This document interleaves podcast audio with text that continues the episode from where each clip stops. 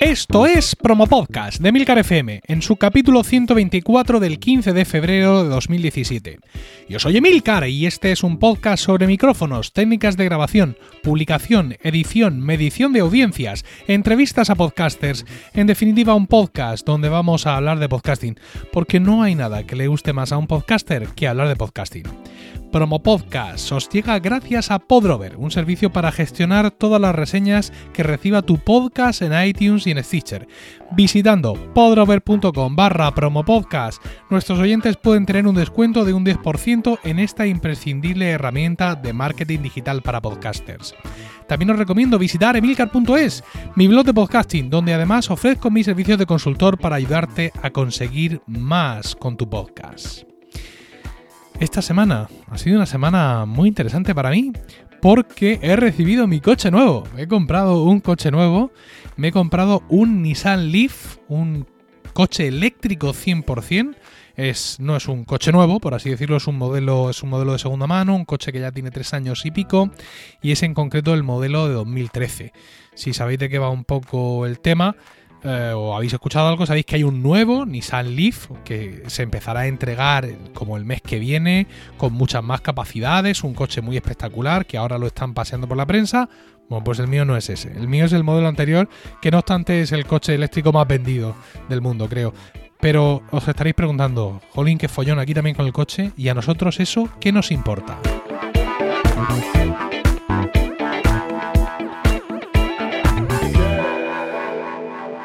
Bien, pues ha sido simplemente una forma de hacer una entrada a este capítulo, ya que en muchas ocasiones el coche es estudio de grabación para algunos podcasters.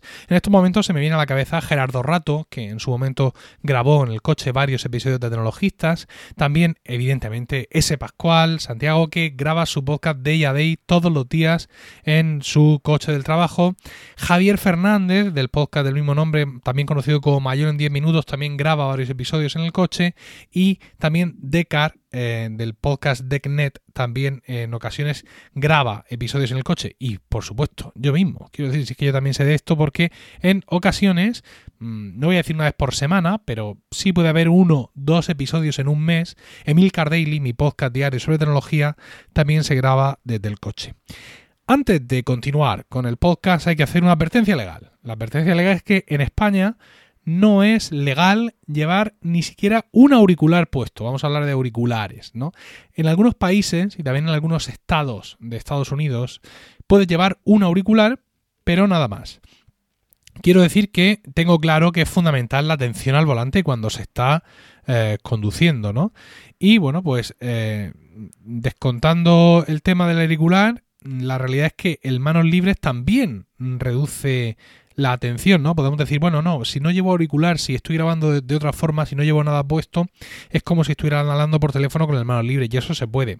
Pues sí, se puede, se puede, pero también está demostrado que aunque no estés ocupando tus manos en atender la llamada ni en manejar el móvil, el simple hecho de estar atendiendo esa llamada y respondiendo e interactuando reduce bastante tu atención al volante. Incluso a veces se recomienda que las llamadas telefónicas que recibamos en el coche no duren más de dos minutos, ¿no? Para evitar precisamente ese efecto de distracción acumulada que se puede, que se puede dar. Todo esto lo digo, insisto, como disclaimer legal. No quiero que nadie piense que animo a grabar en el coche o que desanimo a grabar. Cada uno tiene sus circunstancias y hace lo que quiere, lo que puede. Yo simplemente estoy poniendo un poco los puntos sobre las íes legales. El principal problema, evidentemente, que vamos a tener a la hora de grabar en un podcast, en un coche, y me refiero a un coche en marcha, es el micrófono. Como cualquier podcaster, nosotros queremos calidad y, evidentemente, en un coche tenemos muchas complicaciones. No podemos usar un micrófono dinámico. Para usar un micrófono dinámico lo tenemos que tener pegado a la boca, y aunque he intentado cosas, pero todavía no conozco el chiringuito capaz de cogerte una T R veintiuno cien, por ejemplo, como el que yo estoy usando, o cualquier micrófono de los que se usan, y ponértelo en la boca. Eh, más cosas. Sí, efectivamente, no puedo usar un micrófono dinámico, mmm, quiero calidad, pero claro, no quiero ruido. Entonces, pues como no me puedo poner el micrófono justo justo en la boca, voy a tener que recoger un micrófono, vamos a llamarlo por resumir, por ser pocos técnicos, un micrófono de ambiente, un micrófono que sea capaz de recoger lo que yo hablo a cierta distancia, ¿no? Pero claro, el problema está en que si recoge mi voz, también va a grabar todos los ruidos que hay en el coche, en el coche y fuera del coche. Ese es el, el principal problema. Básicamente, a la hora de la comodidad, intentar equilibrar comodidad con destreza técnica, tenemos dos contendientes. Por un lado, los auriculares del teléfono, siendo los auriculares del iPhone especialmente recomendables, contra un micrófono lavalier, es decir, un micrófono conocido como micrófono de corbata. Y en este caso me temo que hay poca ayuda que yo pueda dar desde aquí, dado que tenemos que hacer pruebas, y tienen que ser nuestras pruebas. Os dejo en las notas del programa un episodio de Mayor en diez minutos donde Javier Fernández hace distintas pruebas con distintos micrófonos, incluso con el teléfono, con su teléfono concreto, grabando directamente con el micrófono del teléfono en plan manos libres. Insisto, estas pruebas os van a ser de utilidad, seguramente vais a ver pues esos micrófonos que él recomienda, los precios, son posibilidades muy interesantes, pero mi experiencia es que tu entorno de grabación es tu entorno de grabación y a ti te encontré en la calle.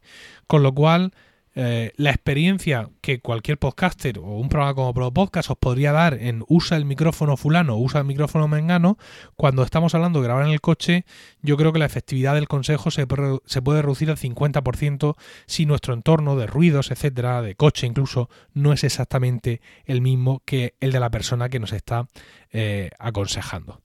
Os dejo, no obstante, insisto, ahí ese, ese episodio de Javier Fernández donde hace pruebas y llega a distintas eh, conclusiones. A la hora de grabar en el coche, yo también he hecho muchas pruebas, yo también he grabado con los micrófonos, con auriculares del iPhone, como por ejemplo también Gerardo Rato, y me consta que ese Pascual, y finalmente he llegado a la opción de, entre comillas, no jugármela, eh, de que me pongan una multa, y usar eh, un micrófono lavalier. En mi caso, en mi caso uso el SmartLav+. El SmartLav+ es un micrófono mejor que el SmartLav a secas y mejor en general y mejor todavía para nuestras intenciones, ya que va a recoger bastante menos ruido blanco. Lo bueno que tiene además es que si lo uso en combinación con Bossjock, que es la aplicación con la que suelo grabar Emilcar Daily, tengo un control de ganancia y esto es fundamental para tratar de buscar un equilibrio, ¿no? Es decir, el permitir controlar la ganancia de ese micrófono me va a permitir tomar mis propias decisiones. Como os he dicho, cuando vamos a usar un micrófono para grabar en el coche, dado que difícilmente nos lo podemos poner justo justo en la boca, tenemos que coger un micrófono pues, muy parecido a los micrófonos que vienen en los auriculares de los teléfonos, ¿no? Un micrófono de ambiente, de proximidad, por así decirlo. Pensad que cuando os ponéis el auricular del teléfono, el micrófono pues cae por ahí, cae a la altura de la oreja o más abajo o a la altura del cuello y sin embargo se os oye perfectamente, ¿no? Bien, pues ese es el tipo de micrófono que buscamos para grabar en el coche, pero en el caso de usar unos auriculares con micrófono de móvil, no vamos a tener control, más que como vengan. Es decir, podemos decir, ah, pues mira, los AirPods me gustan porque cuando me los pongo bien colgando de la oreja, que no debería, bien haciendo no sé qué apaño en el cinturón, por ser este modelo concreto de auricular y por ser mi coche como es y la vida como es, pues me dan el equilibrio perfecto. Sin embargo, si usamos el SmartLav, podemos influir en ese equilibrio. Es decir, podemos coger, como en mi caso, la aplicación Bossjock y estar jugando tanto con el volumen de grabación como con la ganancia para intentar lograr un equilibrio. Yo he estado haciendo varias pruebas, hice pruebas con el SmartLav original, no me convencieron, y con el SmartLav Plus, el original es de hace bastantes años, ¿eh? Quiero decir, si ahora vais a comprar este, este micrófono de Rode, el que os encontráis es el Plus, ¿no? Bueno, pues ha sido el Plus el que finalmente, y con mucho ensayo-error, en prueba-error, prueba-error, de combinar ganancia con volumen, pues he conseguido, desde mi punto de vista, una combinación aceptable. En cualquier caso, auriculares con micrófono de teléfono creo que siguen siendo los más usados, precisamente porque es lo más cómodo, ¿no? Lo más todoterreno y que te quita además toda esta parte de complicación. Como no puedes ajustar nada, pues mmm, bien, te, obtengo la calidad y obtengo la proporción voz-ruido pues que le ha dado la gana a Apple, a Samsung o a quien sea. Tened en cuenta que eh, los ruidos que vamos a recibir cuando grabamos en el coche dependen de muchísimos factores. Un factor, por supuesto, fundamental es el coche. O sea, ¿qué coche tenemos? cuál es nuestro coche, el coche en el que grabamos. Pensad, por ejemplo, en el caso de, de Santiago Pascual, que está usando un coche del trabajo, ¿no? Un coche de un servicio técnico, con lo cual pues no es un coche que esté especialmente insonorizado. El coche que yo he conducido hasta ahora al trabajo, en ocasiones, era un Citroën Grand C cuatro Picasso, que es un coche familiar, es un coche bastante grande, pero es un coche que está bastante bien insonorizado. Hay otros coches familiares, no familiares, de trabajo, no trabajo, que tendrán una mejor o peor insonorización, y eso pues evidentemente es el primer factor fundamental a la hora de pensar en qué ruido vamos a recoger si grabamos en el coche. El segundo, la ruta, ¿vale? Por dónde voy, evidentemente, y cómo de largo en mi trayecto, y otros factores que podemos de- de- desglosar, como por ejemplo diciendo la hora. ¿A qué hora grabo mi podcast? Pues si salgo a las seis de la mañana camino del trabajo, pues lo normal es que no me cruce con mucha gente, con lo cual el ruido de mi coche lo llevo incorporado, pero los ruidos externos se van a ver eh, minorados. Más cuestiones, la calzada, ¿no? ¿Voy a ir por una calle asfaltada, perfecta, por una carretera maravillosa, o tengo que ir por un camino de cabras o por un terreno rural hasta llegar a mi granja, ¿no? Esto pues también evidentemente influye. Y también qué tipo de trayecto hacemos, si es un trayecto urbano o si estamos cambiando de ciudad. Si vamos en autovía o por carretera general, el ruido de nuestro propio coche va a aumentar por la mmm, alta velocidad que vamos a poder y que seguramente vamos a coger.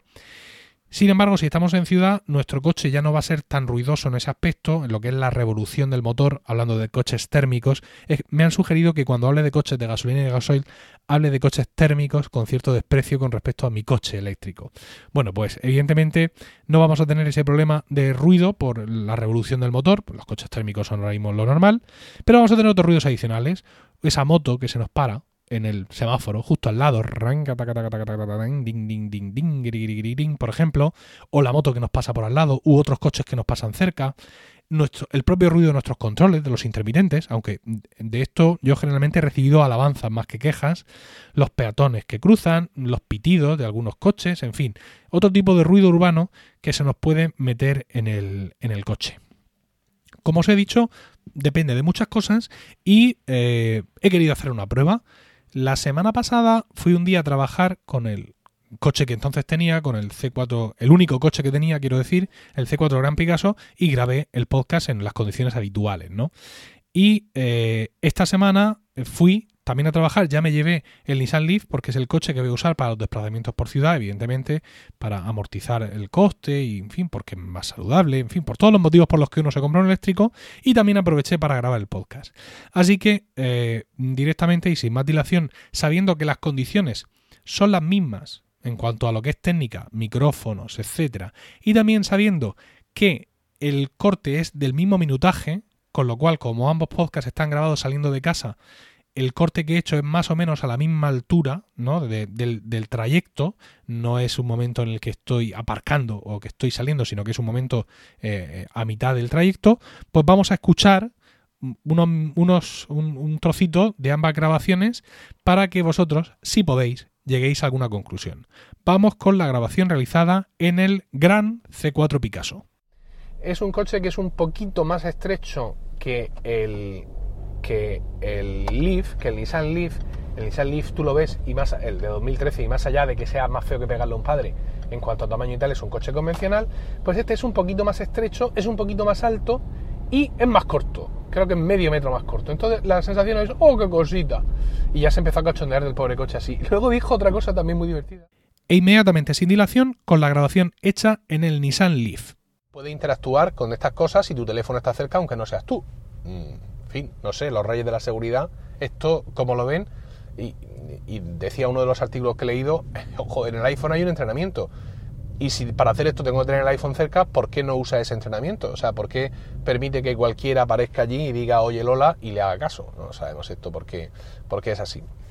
El caso es que uh, esto es uno de los problemas. Bien, pues eh, la sensación, evidentemente, o por lo menos la que yo he tenido escuchando detenidamente ambos fragmentos, es que no existe mucha diferencia.